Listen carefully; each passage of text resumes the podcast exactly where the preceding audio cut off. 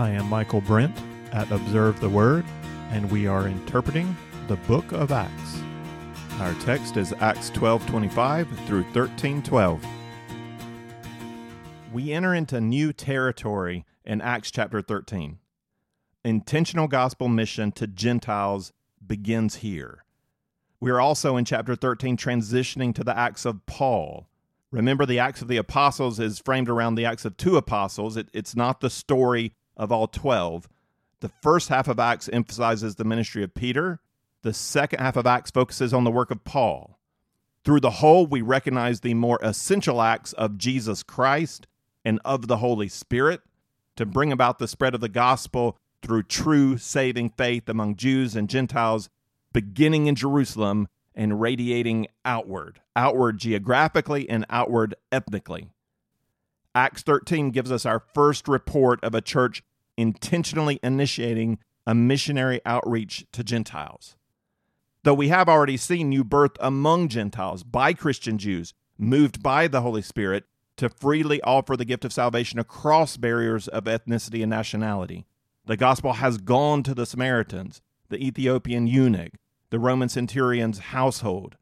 We even have a church planted already in Antioch, the third largest city of the Roman Empire, made up of Jews and Gentiles. We expect that other Jews have returned home after the Jerusalem awakening across the Roman Empire in Parthia, sharing the good news, certainly with other Jews, and even some crossing the missions barrier to share with Gentiles. We expect that some of the apostles may have already begun missions work, knowing that many of them will die as missionaries in non Jewish territories. So we're not saying that Acts 13 marks a radical new shift in the early church's vision of who gets to receive the good news. On the day of the birth of the church, described in Acts 2, with Jews gathered from North Africa to Rome through Asia Minor to Mesopotamia, the vision of the gospel going out to all peoples was integral to God's plan for the church from day one. The gospel has already begun to move from Jerusalem and Judea and Samaria out to the remote places of the earth. At the same time, what happens here in Acts 13 is unique and extremely important. That God chose to use one man more than any other man to communicate to us the theology of the new covenant. And that man would be a missionary. He would not be a pure intellectual doing all his work from a library. He would be a theologian and an evangelist and a church planter. And he would not be a church planter among his own ethnic group or in his own nation. He would be a missionary church planter.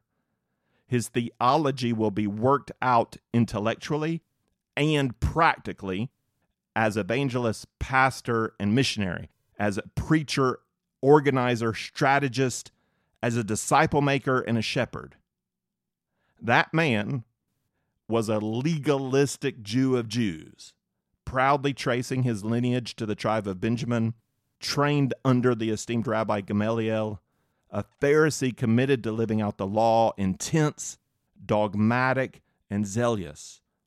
And ironically, this man is the man who would understand and communicate and fight for the radical new wineskin of the new covenant that included Gentiles by grace through faith without obedience to the Old Testament markers of the law.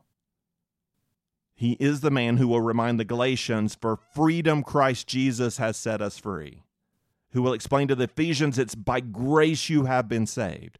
Who will declare to the Philippians, to live as Christ, to die as gain.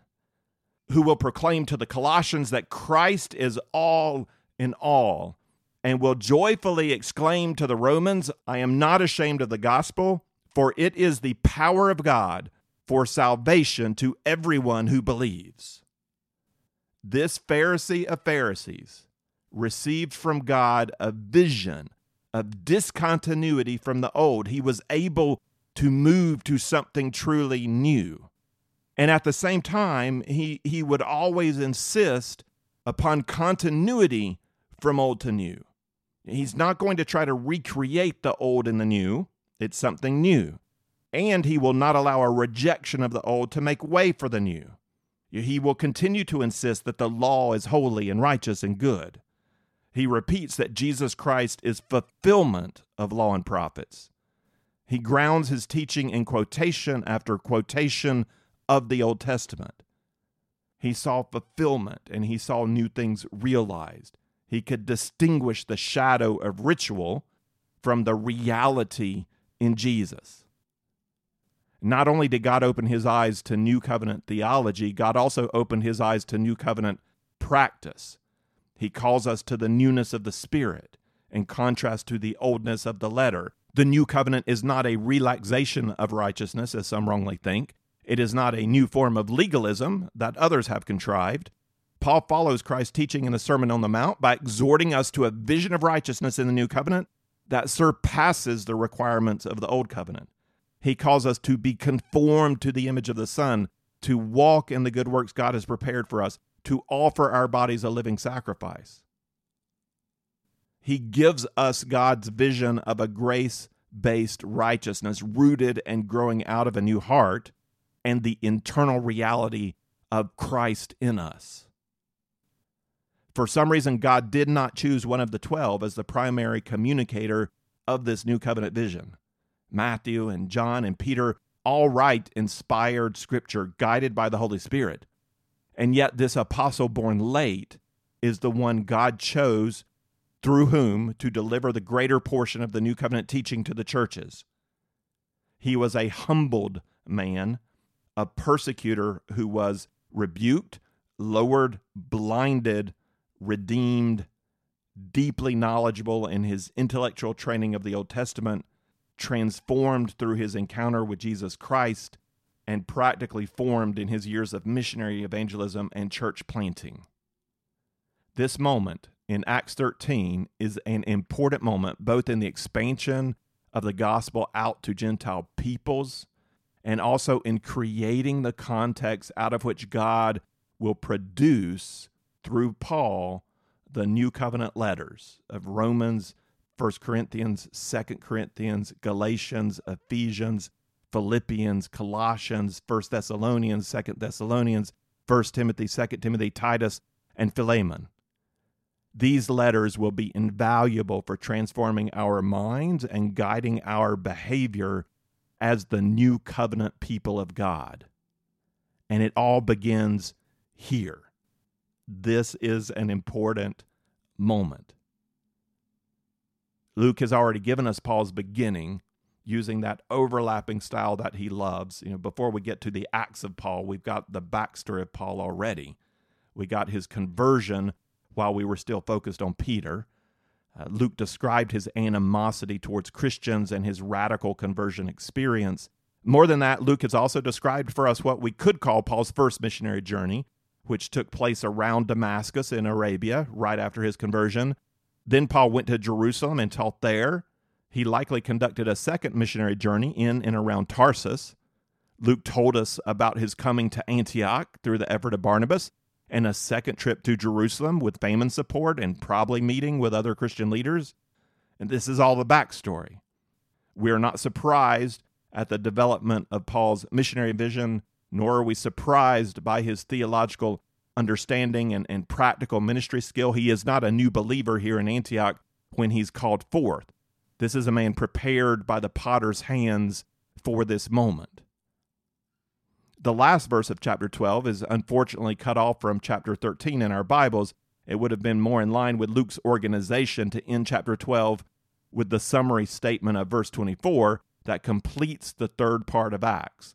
But the word of the Lord continued to grow and to be multiplied. Acts 12:25 would have been better numbered as the first verse of the next chapter, and Barnabas and Saul returned from Jerusalem when they had fulfilled their mission, taking along with them John, who was also called Mark. We can understand why this verse is often seen as the end of the third part. It's a transitional verse, continuing the interlocking style we have seen with Luke at the transition of every major part of Acts. Luke provides a summary verse reporting the growth of the church, and he overlaps the ending content of the previous part with the beginning content of the next part. Acts 12:25 does look back to the fact that Barnabas and Saul had gone from Antioch to Jerusalem with a gift for the church. And it looks forward to the missionary journey that is about to begin. The reference to Mark also looks back to Peter's arrival after his arrest to Mark's mother's house and forward to Mark's initial participation on the missionary journey soon to set out. But we didn't get any information in, in Acts 12 about Paul and Barnabas stay in Jerusalem. You know, that's not what the story was about. The story was about Peter. So this reference is not a summary of chapter 12. The purpose of the reference is to redirect our attention from Peter to the report Luke is getting ready to tell us about Paul and Barnabas. We are ready now to transition from the first half of Acts, which gave focus to the ministry of Peter and the growth of the church primarily in Israel, to the second half of Acts, which gives focus to the ministry of Paul and the missionary spread of the gospel out among Gentiles. Luke signals to us this major transition in an interesting way with a, a small detail that, that is kind of like a blinking light. It's small, but it's clear. In Acts 13 9, he comments, But Saul, who was also known as Paul. I've been calling Paul Paul through the first half of Acts, so this might not strike you as strongly, that we haven't used that name yet. Luke has not called him Paul once before 13:9, and he's not going to refer to him as Saul after 13:9, except when Paul is quoting his own conversion story. He'll call himself Saul. The way Luke is using Saul's name, Paul's name, signals to us a transition from the primarily Jewish focus of the first half of Acts to a primarily Gentile focus in the second half of Acts. In Paul's day, Jews interacting with Gentiles commonly chose a second Greek name to go by. If you have any friends from China, you're familiar with the idea, since Chinese people often choose an English name to use in English speaking contexts. So Jews of the day did the same thing. They have their Jewish, their Hebrew name, and then they, they choose a Greek name that would that would sound better in in Greek context. Paul is not a new name given to him by Jesus, like like with Peter. Peter's Hebrew name was Simon. Jesus did not give Simon the new name Peter. Jesus gave Simon the new Hebrew name Cephas. You know, Simon, you will now be called Cephas, which means rock. Peter then is the Greek name that also means rock. Luke wrote Acts in Greek, and so he used the Greek name Peter for Peter throughout. He did not change names for Peter like he does for Paul. That's another thing that makes the shift from Saul to Paul even more apparent. He only does this with Paul. And so it becomes obvious to us that this change from Saul to Paul in Acts is coinciding with the shift in Luke's reporting, which is now going to begin to emphasize Gentile ministry. Saul is now going to the Greek speaking Gentiles, and so he will from now on be identified as Paul. And this is the name we know him of because he has become so identified as the apostle to the Gentiles. We don't know him by his Hebrew name. We know him by his Greek name, the name he used on his missionary journeys. So we have a transition from the first half of Acts to the second half of Acts. The first half contained three major parts, which all ended with a summary statement. The second half is going to contain three major parts, which are all going to end with a summary statement. So that means we're not only starting the second half of Acts here in chapter 13, we're also starting the the first part of the second half of Acts, which is the fourth part of the book of Acts. And I'm just about ready to get us into the text. But before we do, let's consider very briefly the structure of this fourth part of Acts, which I have titled Intentional Gospel Mission to Gentiles Begins. So that's our title for this fourth, fourth part Intentional Gospel Mission to Gentiles Begins. And this fourth part of Acts can be divided into two major movements. David Gooding titles the first The Preaching of the Good News of Salvation, and this first movement covers what we traditionally call the first missionary journey of Paul. That's where we're going to get the preaching of the good news of salvation. Gooding titles the second movement, The Discussions of the Terms of Salvation. And central to that movement is the Council of Jerusalem, where the application of Jewish law to Gentile believers will be discussed. So that's why we're calling that the discussions of the terms of salvation. Each movement contains four sections in the first movement, preaching of the good news of salvation, we began with section one, Antioch to Paphos, then move in section two to Pisidian Antioch. Then in section three, we cover Iconium to Derbe. and finish in section four with the return to strengthen the churches. Then in our second movement, the discussions of the terms of salvation, which also has four sections. We begin with section one, Antioch to Jerusalem. Then we move in section two to the Jerusalem Council. Then in section three, we're going to cover the council's letter. And we'll finish section four with another return to strengthen the churches. So these two movements kind of line up with four sections each that are, in a, in a sense, parallel to each other. All right, now we're ready for our text for this lesson. We begin Acts part 4 with section 1, Antioch to Paphos, with a report that includes both the commissioning of Barnabas and Paul and a spiritual power encounter. The Holy Spirit is prominent in both halves of this section. I'll address these two halves separately. We start with the commissioning in Acts 13 1 to 3. Now there were at Antioch, in the church that was there, prophets and teachers Barnabas and Simeon, who was called Niger, and Lucius of Cyrene, and Manaen, who had been brought up with Herod the Tetrarch, and Saul. While they were ministering to the Lord and fasting, the Holy Spirit said, Set apart for me Barnabas and Saul for the work to which I have called them. Then, when they had fasted and prayed and laid their hands on them, they sent them away. Let's consider from these three verses how intentional gospel mission to Gentiles began. In Antioch, there is a church, and we have recognized that the more literal translation for the word church is assembly from the Greek ecclesia. The most important point from the translation is to recognize that the word church in Acts never refers to a building, but always to a gathering of people, a gathering of believers. I have heard preachers point out that in ecclesia, kaleo means to call, and the prefix ek means out. So ecclesia is called out of. And that's fun. It, it's it preaches, but it's it's not very scholarly. You can't accurately determine a word's meaning by breaking down the parts of the word. That works sometimes, but only sometimes. For example, if you break down the word butterfly into its component parts, you get butter and fly. Now imagine that image for a moment. You, you could never get from the word butter and the word fly to the true meaning of the word butterfly. Maybe you could if it was flutterby. Yeah, that would make a lot more sense. We could go with flutter and by, so before we say that ecclesia means called out ones or called out of, we have to show that Greek speakers thought of that meaning when they used the word, or at least that, that Christians attach this new meaning to the word. And I'm not aware, I haven't seen any um, writings or, or studies where that meaning was emphasized either in secular Greek usage or by early Christians. It's not a bad meaning to apply to the people of God. We are the called out ones. We're called out of the kingdom of darkness into the kingdom of light. There's just no proof that I'm aware of that early Christians thought of that meaning when they used the word ecclesia. The word had a simple use in Greek. Uh, it simply meant an assembly of people.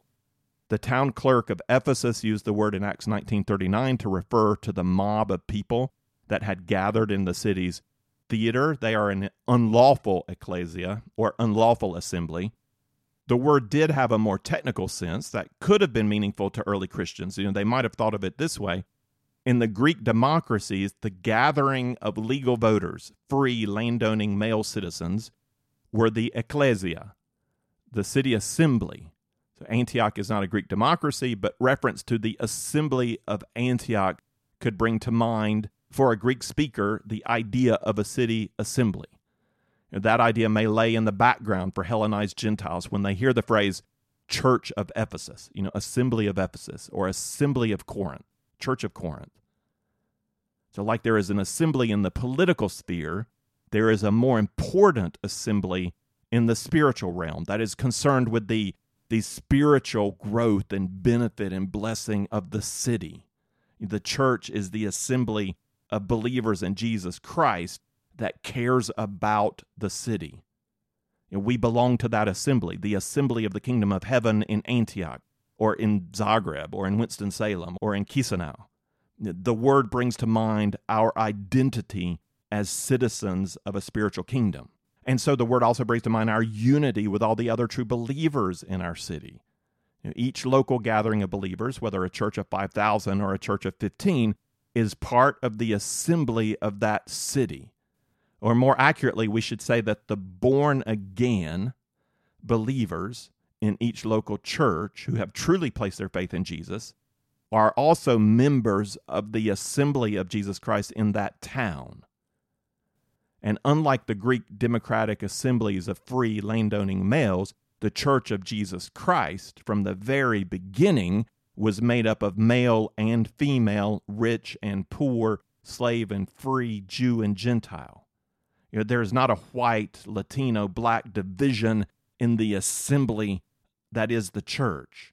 There's no division based on political party. If you are in Christ, you are in Christ and you are in his assembly. So when you place your faith in Christ, like it or not, you enter into a universal assembly, the universal church of all who truly believe in Jesus Christ. Also, like it or not, you are automatically part of the assembly of believers in a given town or city. You the, the church, the assembly of that place. And that's a spiritual reality. You, you don't get to choose that. When you enter into Christ, you enter into his body, into his assembly, his kingdom. And you are also called to become a member of a local expression of the church. And you do have a choice about that, whether, whether you will be obedient to participate in a local assembly. When Luke talks about the church in Antioch or the church in Corinth, he envisions both the gathering of all believers in a city so everybody in the city who is truly a believer, and the local expressions of that church, which in his day were various house church gatherings. And all those different house churches made up the Church of Rome or the Church of Antioch or the Church of Ephesus. Now, in this church, early believers understood that leadership was basic to their organization. Luke has already referred to elders giving leadership to the church of Jerusalem, on his missionary journeys, Paul will appoint elders for churches that are planted in various towns and cities. The word elder is not used here in these three verses, though we, we might imagine that that is who these men are. Instead of referring to them by a title, Luke refers to them by ministry role. And I think it's right to assume that elders are active in ministry. They are people who are doing ministry, but they are people who are also gifted for ministry by the Holy Spirit. And here they are prophets and teachers of the assembly in Antioch. The text could mean that some of these men are prophets and some are teachers. Both are spiritual gifts. The commentators I've read think the text leans towards indicating that all of these men are both prophets and teachers. The distinction is not really clear cut. Let's think first about prophets. Old, Old Covenant prophets are not primarily tellers of the future though that does happen, and we saw it happen in Acts 11 28 with Agabus foretelling a famine, even so, prophets are primarily those who call people to covenant obedience. You know, they're exhorting the people of God with the blessings that come from obedience and the curses that come from rebellion. So we're, we're calling people to the covenant in Scripture and to obey, and we can see in the future what's going to happen if people follow God's word or if people rebel and walk away from God's word. So this is how I think about it in my mind. I think about prophets as as those who apply the word of God to the people of God in their current circumstances. I believe that prophets are, are very aware of how the, the current social and, and political reality around the people of God should be addressed from a biblical point of view Now, a very select group of prophets, a, a smaller group of prophets, have been used by God to communicate the infallible word of God to the people of God. So, if you believe the gift of prophecy is still in operation in the church today, it's important to make a distinction between prophets who speak the infallible word of God. We could call those capital P prophets, like we did with the capital A apostles, we should distinguish between those prophets with what we might call little p prophets who are led by the Spirit to apply the Word of God to the contemporary circumstances of the church and society, but who are not themselves speaking the revealed word of God. The importance of the distinctions is both to recognize that capital P prophecy has ended with the establishment of the canon. We're not expecting prophets today to give us scripture. So even when the Holy Spirit is leading people to communicate truth from God today to apply in our society, we do not give that communication the same level of authority as the Bible. You know, we see the prophets applying the Bible, not producing new Bible. When a person claims to speak the very word of God, they must be held to the highest possible standard. If you claim that you know your word is from God, there is a biblical standard that applies to you, and it's in Deuteronomy 18 20 to 22, which states, But the prophet who speaks a word presumptuously in my name, which I have not commanded him to speak, or which he speaks in the name of other gods, that prophet shall die. You may say in your heart, How will we know the word which the Lord has not spoken? When a prophet speaks in the name of the Lord, if the thing does not come about or come true, that is the thing which the Lord has not spoken. The prophet has spoken it presumptuously. You shall not be afraid of him. If somebody is going to stand up and say they're speaking from the word of God, we should expect 100% precision and we should keep them accountable. And that's not a standard you want to bring on yourself. If you believe that God is speaking through you for someone else, I would recommend taking a, a humble approach not saying God tells me to tell you, but instead saying, I believe that God has given me a word for you, or it seems to me the Spirit is saying. Come, come at it with some humility, recognizing that it, you might be wrong. It might not be the Spirit you're feeling. And th- this is a bigger discussion, and Luke doesn't give us here anything to help us understand the nature of prophecy among the early church or how it should be understood after the formation of the New, New Testament.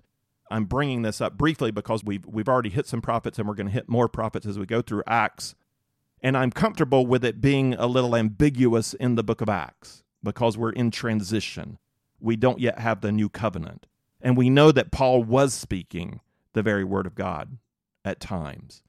So I'm okay with this being more of a unique reality. But for us, we need to make a, a distinction I would agree that a kind of spiritual gift that we could call prophecy is available today, but I would not agree that the capital P prophecy, a revealed word on the level of Scripture, is available today. Nobody's words get put up on that level. I know that's debatable. I'm just letting you know where I stand as I teach through Acts. To distinguish teachers from prophets, I recognize the gift of teaching as helping people understand the Word of God intellectually emotionally, and practically. So the gifts are similar. For a prophet, I'm looking at, at more specifically addressing the current social or political reality, applying Bible to that reality. And the teacher is more broadly addressing spiritual truth without a, a, definite focus on how it applies in our in our current social situation. And I personally would call myself a teacher, but not a prophet. Now, we don't know much about these prophets and teachers who provide leadership for the Antioch assembly. The list starts with Barnabas, who we know. The second prophet teacher mentioned is Simeon, also called Niger, apparently because of his dark complexion, since Niger is black in Latin. Lucius is a common Latin name. He's from the province of Cyrene, which is modern day Libya, on the northern coast of Africa to the west of Egypt. Lucius could have been one of the original founders of the church, since the men were from Cyprus and Cyrene, but we don't know. Manaen is the Greek form of the Hebrew word for comforter, so maybe he's another Barnabas. Uh, he was from a high level of Jewish society, being raised with Herod Antipas. That's not the Herod whose death we just read about, but the son of Herod the Great who killed John the Baptist. That Herod was born in 4 BC, so Manaen is an older man in his 50s. And Saul completes this interesting band of brothers who served together in Antioch. Luke tells us they were ministering to the Lord and fasting ministering to the Lord had a more specific sense in the Old Covenant. When a priest performed ceremony in the temple, he was ministering to the Lord. In the New Covenant sense, it takes a broader meaning, like the idea in Romans 12:1 of offering your body as a sacrifice, which is your spiritual service of worship. You know, that language from Paul evoked the, the images of a priest in a temple but then you, you look at the application in Romans 12, 13, 14. Everything you do is your spiritual service of worship. So your service to the Lord or ministering to the Lord could apply to any role you're fulfilling for the sake of the Lord. So, interpreting this passage, one option would be that as these men are performing their ministries of prophesying and teaching uh, during a time of fasting, the Holy Spirit led one of them to prophesy directly in regard to Barnabas and Paul that they should be set apart for a special mission. Another option is to read ministering to the Lord as a worship gathering. And the congregation may have assembled together in worship and they were fasting. And in that assembly, the Holy Spirit gave the message as they ministered to God in worship. However, we interpret ministering to the Lord, we clearly see these leaders engaged with God. They're, they're worshiping their, or they're doing ministry, and they are expressing devotion through fasting. We also see clearly the initiative of the Holy Spirit. It is the Holy Spirit who said, Now's the time, set them apart for what they need to do. We don't know if the assembly in Antioch had been thinking about taking the gospel to other provinces in the Roman Empire. This church started with a missionary vision when Jews from the Jerusalem persecution crossed the Jew Gentile barrier to give witness to Jesus Christ. Perhaps they had already begun to seek God's direction about a missionary journey. You know, they were certainly receptive when the Holy Spirit said, set them apart. And they knew set apart for what? Set apart for uh, a missionary journey. So we don't know if that was already in their minds or if the Holy Spirit said even more whatever the case they were they were ready they were prepared they were mentally and emotionally on board with the idea of going into missions. Luke makes clear to us through the reference to the holy spirit that the plan to go to the gentiles is not first antioch's agenda. This is god's agenda. By embracing that missionary agenda that agenda of god's became the agenda of antioch the agenda of the assembly. They embraced god's mission so we also notice that they send their best into the mission field. Can you imagine a large, growing, fruitful church led by two very prominent leaders in the Christian world choosing to embrace the idea of missions by sending out both of their famous leaders? I, I find that pretty hard to imagine that any church with one famous leader would give him up but a church with two well known famous leaders would give both of them.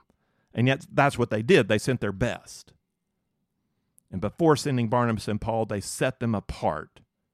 That's what we mean when we use the word commission. To commission is set apart for a mission. It may mean that they are commissioned by the authority of the church in Antioch, or it may mean that the church in Antioch recognizes the will of God uh, for this to happen without a sense of authorizing the omission. They accept it as God's will and they agree with it. Uh, we'll have to consider Paul's relationship to Antioch later when we have more to go on. So, without bringing in the question of authority, we see here the church calling on God to bless Paul and Barnabas. Fasting and praying and laying on hands is how they do that.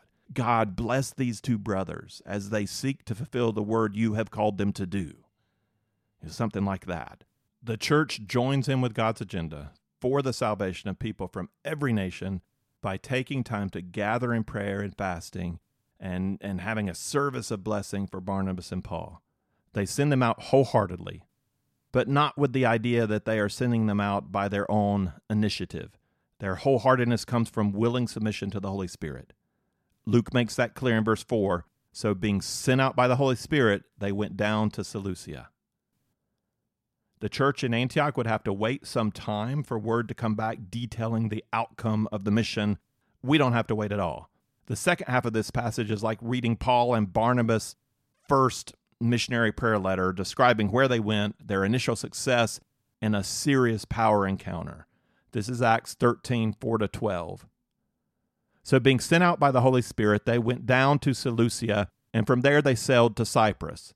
When they reached Salamis, they began to proclaim the word of God in the synagogues of the Jews, and they also had John as their helper. When they had gone through the whole island as far as Paphos, they found a magician, a Jewish false prophet whose name was Bar Jesus, who was with the proconsul Sergius Paulus, a man of intelligence. This man summoned Barnabas and Saul and sought to hear the word of God. But Elymas, the magician, for so his name is translated, was opposing them, seeking to turn the proconsul away from the faith. But Saul, who was also known as Paul, filled with the Holy Spirit, fixed his gaze on him and said, You who are full of deceit and fraud, you son of the devil, you enemy of all righteousness, will you not cease to make crooked the straight ways of the Lord? Now behold, the hand of the Lord is upon you, and you will be blind and not see the sun for a time. And immediately a mist and a darkness fell upon him, and he went about seeking those who would lead him by the hand. Then the proconsul believed when he saw what had happened, being amazed at the teaching of the Lord. Intentional gospel mission began through the initiative of the Holy Spirit, and in the first report we received back from the mission Luke describes a power encounter between Paul, a servant of the Holy Spirit, and Elymas, described as a son of the devil. Proclamation of the gospel of Jesus Christ is an attack on the kingdom of darkness. The terms of salvation are non negotiable. People who live in the kingdom of darkness will be threatened by the gospel and will push back. Seleucia is the port town of Antioch, also founded by the first king of the Seleucid Empire. From there, they sailed to Barnabas' home island, Cyprus. They landed at Salamis on the northeastern side of the island and worked their way to Paphos on the southwestern side, so kind of a diagonal down through the island. We're told for the first time that John, whose Greek name is Mark, had come along as a junior member of the missionary team. We're also told that Barnabas and Paul proclaimed the word of God in the synagogue of the Jews, and Paul will continue to follow that pattern. Even though he plans to preach to Gentiles wherever he goes, he routinely begins his proclamation ministry in the synagogue. And there may be multiple reasons for this strategy.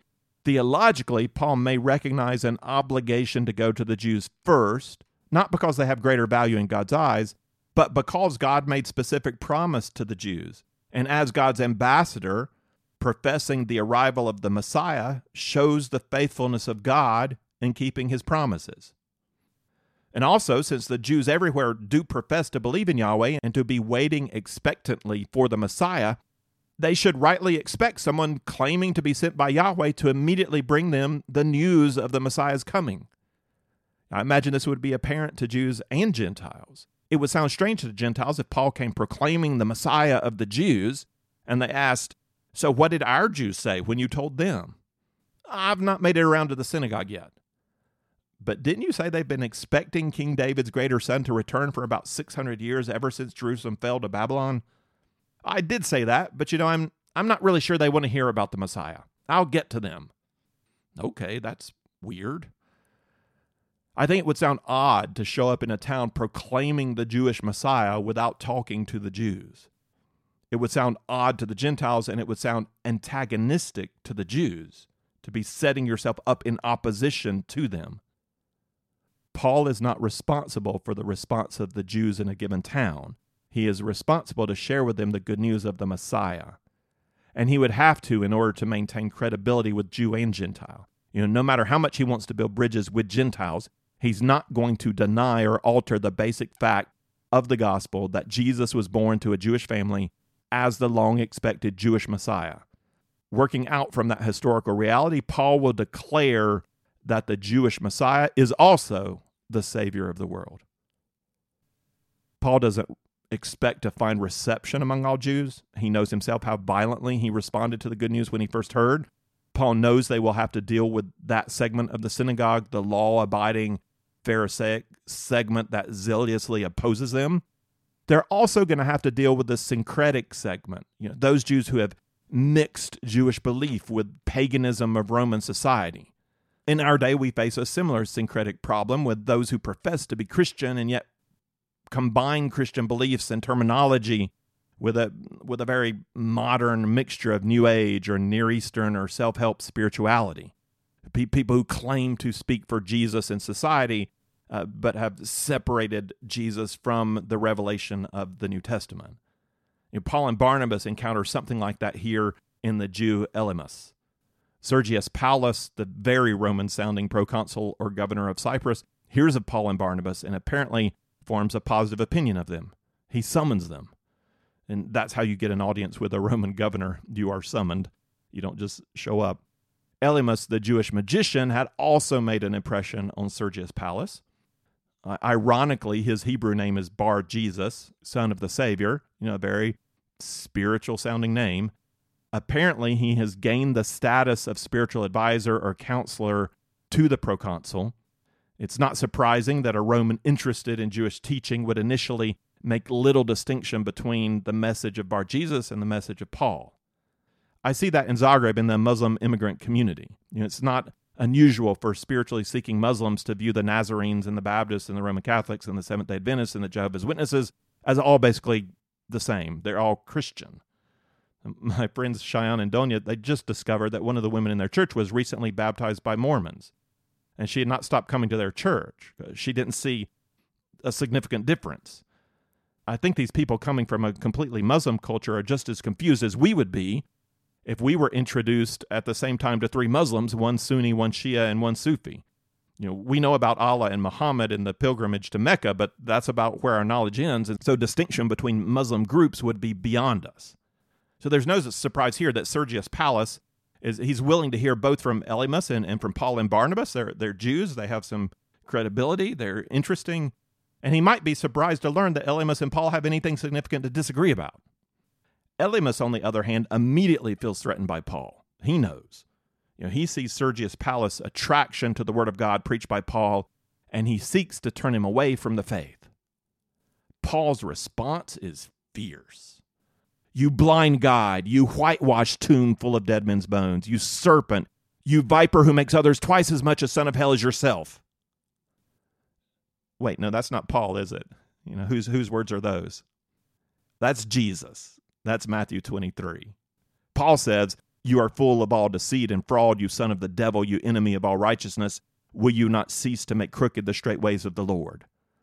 And Paul's words are harsh, but but if we compare the two, if there's any difference, Jesus' words are the harsher words. It is a common mistake to downplay the wrath of Jesus. That somehow Paul is more fierce than Jesus. That's not good Bible reading. But you'll notice with both Jesus and with Paul, it's not easy to bring out this this level of intensity. It, it doesn't happen much in the Gospels for Jesus, and it doesn't happen a lot in Acts with Paul.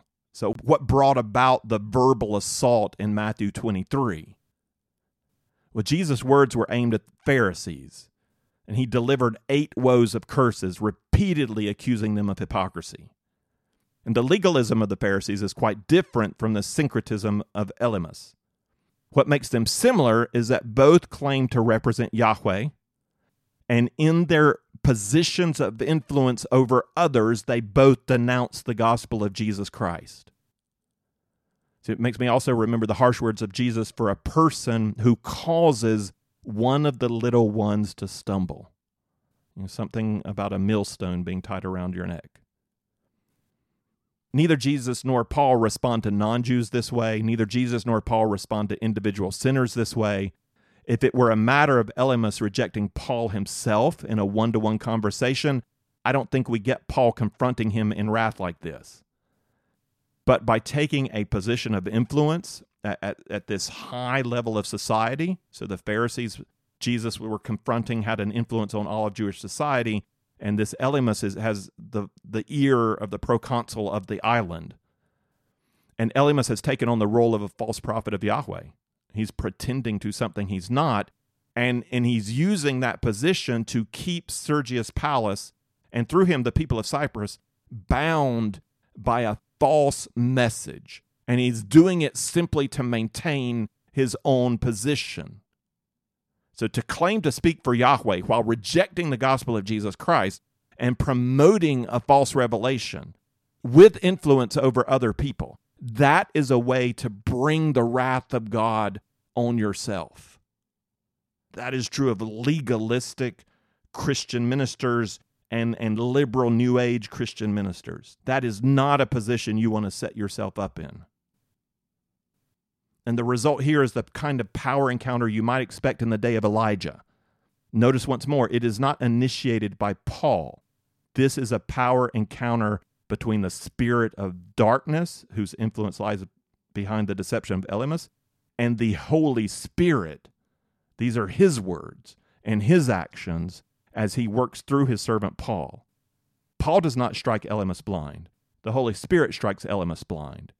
He is, in fact, a blind guide leading the blind, and the Holy Spirit causes his physical reality to match his spiritual state.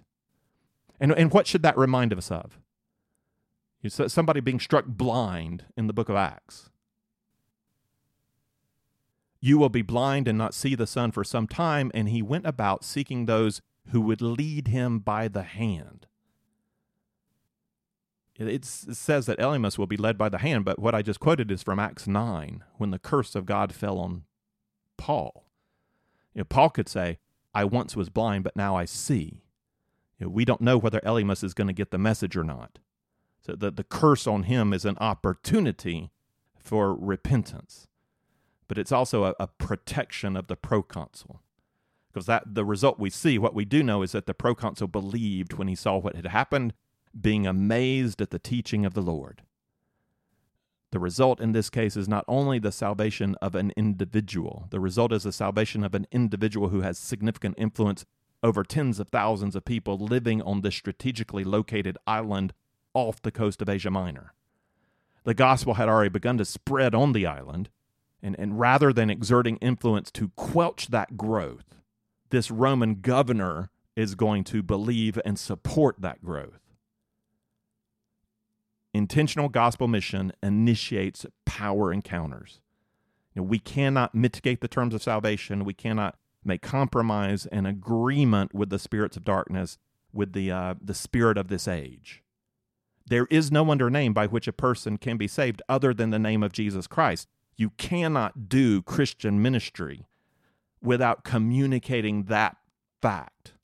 That is our witness. No other name but Jesus. And we do not define who Jesus is. Jesus is not your best friend who doesn't care if you sin. That, that's not Jesus. You know, we receive the truth that he has revealed about himself. He is God, he is Savior. He, he is the one who became man and died to pay the penalty of death we owe for our sins. Death could not hold him. He rose from the grave, he ascended into heaven, he sits at the right hand of the Father. He will come again to judge the living and the dead. All who believe in his name are born again of the Spirit and enter into his kingdom. When Jesus came into the world, he initiated a power encounter against the forces of darkness. Hating the light, the ones he came to save put him to death when the messengers of Jesus go out into the world to proclaim the gospel, they will be opposed. The natural state of humankind is opposition to the spiritual truth of Jesus Christ. And yet, as we see here at the beginning of Paul and Barnabas' first missionary journey, the power of darkness in this world is no match for the power of the Spirit of God who sends out his people. If you would like the text of this lesson with some reflection questions, or if you'd like to see some overview charts that go along with our study of the book of Acts, then check out our resource page at observetheword.com. You can also find there our previous series on the book of Romans, the Pentateuch, and the Gospel of John.